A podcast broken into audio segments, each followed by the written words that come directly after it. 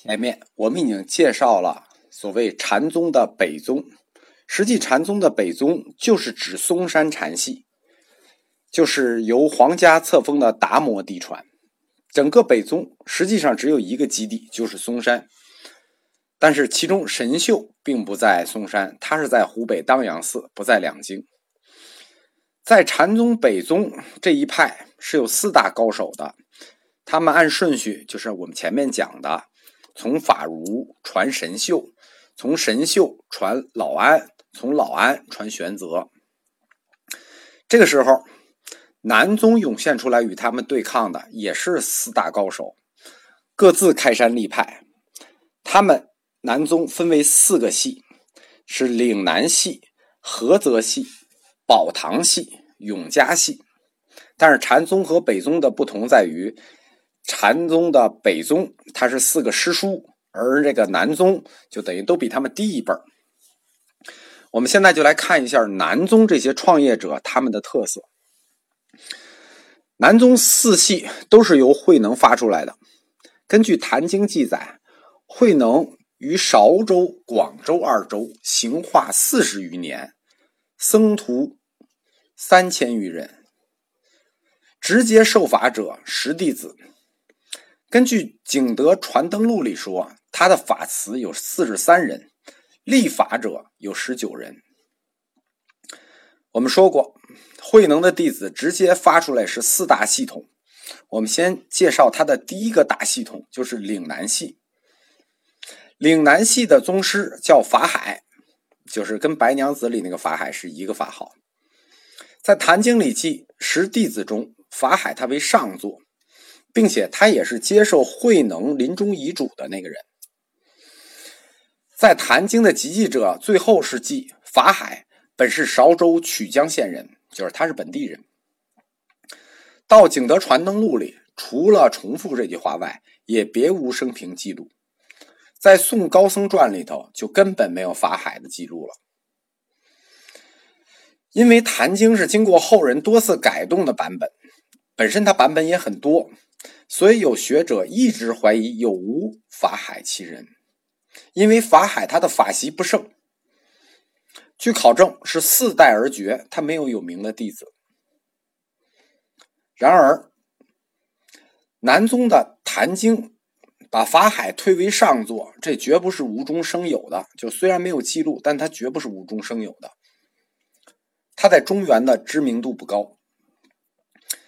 但是在韶州、广州为中心，却自成了派系。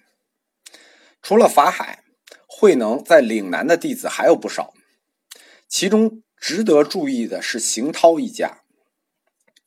邢涛呢，在《曹溪大师别传》这本书，就是我们记录慧能大师的书，只有《坛经》。《曹溪大师别传》这本书就出自邢涛这一家门。因为他所记述的慧能的生平和思想与《坛经》以及《神会语录》多处不合，当然我们很难说哪一个更接近真相。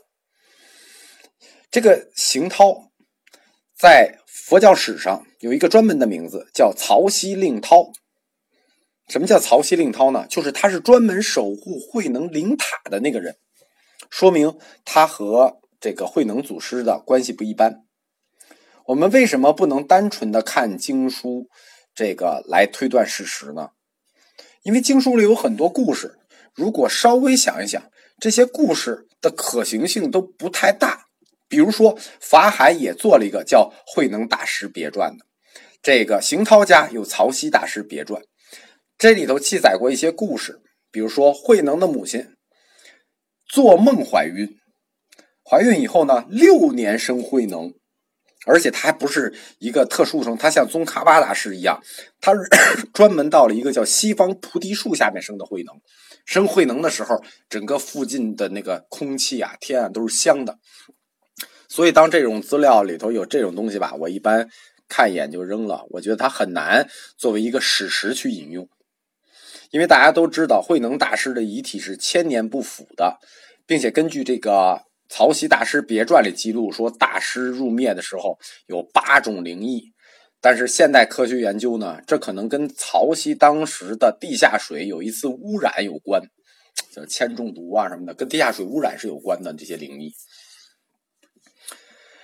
岭南系和禅宗的其他系是不一样的，就是南宗的其他系是不一样的，它是以涅盘经立宗的，就是它的立宗是佛性论，他以四卷楞伽经授徒，这个是这个五祖弘忍的时候就达摩的要求，然后东山法门依文殊般若经行禅。当时五祖要求的是《金刚经》，但是北宗神秀呢比较看重的是文殊般若，说明什么呢？说明岭南系虽然作为禅宗南宗，但是它很多东西跟北宗是很像的。一个宗派依据什么样的佛典是这个宗门的典型标志？在《坛经》和《神会语录》中，我们都看到他们强调的是。慧能闻《金刚经》得悟，持《金刚经》成佛。注意，他们特别重视的是《金刚经》。我们说过啊，这本经是经过多次加持的，比如说玄宗专门做过序，而且也是五祖弘忍单独推的一本经。而且我们特别强调《金刚经》的原因，这是后来菏泽至临济这一脉禅系的标志。就我们知道，活到今天的禅宗就是几大宗，其中有一个第一大宗就是临济嘛，这是临济的标志。而曹溪大师别传就是行涛和法海这一家，他们特别突出的是涅盘经的地位。他这个曹溪大师别传里是这么说的：说慧能于曹溪初听涅盘经，解佛性之理；于广州智止寺听印宗讲涅盘经。而开示佛性不二之法，大家看，这跟《神会语录》记的就不一样了。《神会语录》强调的是慧能闻《金刚经》得悟，持《金刚经》成佛。这里就谈他是持《涅盘经》，但是如果我们从《坛经》里记录的那个寄语，就是和神秀对抗的那个寄语来看，这在学理上是对的。为什么呢？因为他强调的那个寄语，强调的就是佛性的问题嘛。大家不是已经很熟这个寄语了吗？很熟这是佛性论了吗？所以这个资料是能对上的。如果是《金刚经》，这个资料可就对不上了。曹溪大师别传的思想侧重点，它不是《金刚经》的空观，而是佛性上的平等和佛性不二。我们一再强调，就是慧能在佛性不二这个上面的立论。比如说，佛性分南北吗？对吧？他跟那个五祖弘忍对话，他一再强调的就是佛性平等。我和和尚不平等吗？我们和我们的佛性有分别吗？所以说，后来神会与《金刚经》做立论，和《坛经》的根本理论，它是靠不上的，或者说。站不住脚的，当然，这只是我们从学理上的推断。与佛性不二理论相对应的是，曹溪大师别传将所有的禅实践都归于见性上。六祖慧能记述五祖弘忍的言教是：只论见性，不论禅定解脱无为无漏。见性就是见佛性不二。什么叫见性？见佛性不二。据此，他否定坐禅，斥为空坐，就是慧能说禅而不坐，这是南宗区别于北宗最原始的标志。在这里头，别传表现的也很鲜明。它里头有个故事，说大德禅师问慧能坐禅，慧能答：“道由心悟，岂在坐着？毕竟无德无正。”况且坐禅，就是说悟不再坐禅，亦不需要内证。第三点，我们要谈一下关于传法信物这个问题。在《坛经》里头和《神会语录》里，都记有一个弘忍密授衣给慧能，并以袈裟为法信的故事，但是都同时记了慧能临终的遗嘱，叫。一不合传，就是一一不再传了。为什么呢？因为我原此袈裟几失生命，就是为了这个几次都要死，所以后来就记录说神会把它搁在曹溪，就是曹埋到曹溪的塔里去了。坛经还特别强调，以后传法受坛经一卷，不失本宗，不不禀受《坛经》，非我宗旨。所以这就是所谓的坛经传宗。但在曹溪大师别传里，全无《坛经》这个内容，而是不厌其烦的去强调袈裟传宗的连续性。他说不厌其烦的在讲这个故事。他说：“非一不传于法，非法不传于一。一是西国狮子尊者相传，令佛法不断，因此法与一始终不能分离。”他为什么这么强调？因为那衣服埋在他那儿嘛。即是弘忍传衣给慧能，慧能则向则将此衣相续向印宗及大众展示，以印证自己是得法正宗。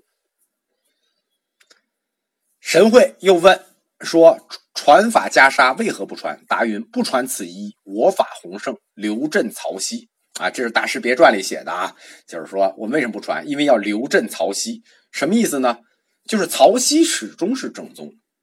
岭南系认为慧能的宗旨始终在曹溪，别无嫡传。曹溪大呃，曹溪大师别传呢，他记的所有的事儿基本上止于唐建中二年，就是公元七百八十二年，此后的情况就不甚清楚了。禅宗在把整套故事讲完之后，他们还有一件事情没讲，是我们中国人特别重视的，就是关于禅宗的西方法统。什么叫西方法统？就是它怎么传下来的。我们知道，就一定要追正根儿的话，所有的起点都要追到释迦摩尼身上。那他是总怎么从释迦摩尼传下来的呢？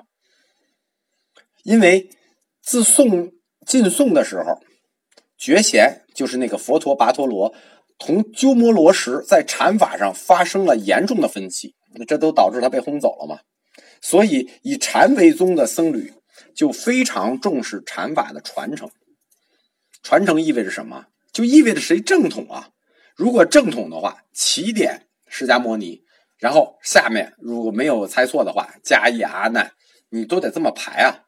你只有这么排出来，才知道你是不是正统。从有关西方诸祖的排列和组合上，可以看出禅宗当时的内部派系。当然了，他们各系记的祖师都是二十八家。从现有材料来看，首先我们先来说一下西方传承的神会，就是神会这系是怎么写的？神会这系它是根据庐山慧远的《禅经序》自己编出来的，设想出来的宗系是这样的：如来传迦叶，迦叶传阿难。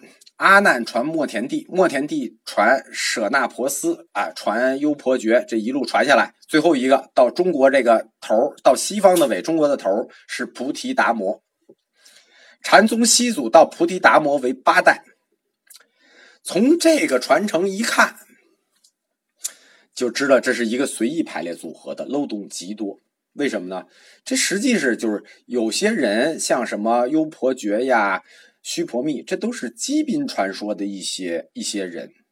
同时，如果我们稍微了解一下佛教的宗教史，就知道了，就是如来传迦叶，迦叶再传阿难，这事儿就胡说了。迦叶和阿难他们俩是势不两立的，可以说这个迦叶最看不上的就是阿难，阿难最看不上的就是迦叶。在岭南系的法祖传承上，跟他们前面的编的。是一致的，但是最大的不一致是中国的初祖。神会系中国的初祖是菩提达摩，这我们都知道。一说少林寺是达摩的，呃，包括最近什么马云建了达摩院是菩提达摩，对吧？但是岭南系的初祖不是菩提达摩，这个人是达摩多罗。谁是达摩多罗？就是我们说过，当时的佛陀跋陀罗。到了庐山慧远那儿，译出过一本禅经，这本禅经叫《修行方便经》。《修行方便经》它还有一个名字，就叫《达摩多罗禅经》。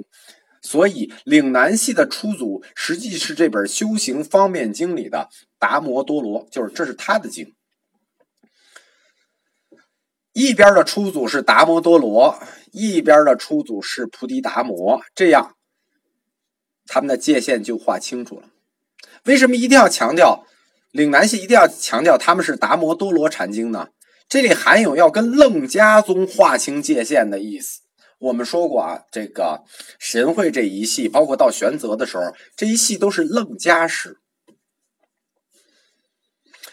从整个总体上看，岭南禅系的文化水平比较低，但是呢，群众基础很深厚，并且从历史记载看，他们很受当地地方官吏的支持，所以岭南禅系作为南宗第一系，我们说过啊，南宗神会呃，就是把慧能大旗举起来之后，下面分出四个系来。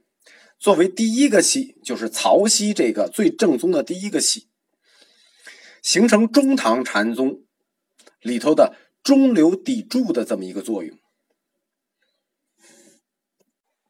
这里还要额外说一下，就是大家都了解的传到今天的禅宗系，就是更重要的两支，就是。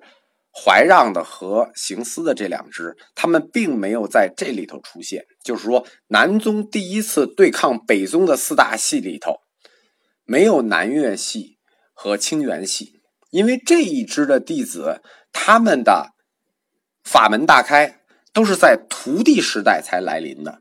就是说，真正禅宗有力量的南宗有力量的两个系，都会出现在五十年以后。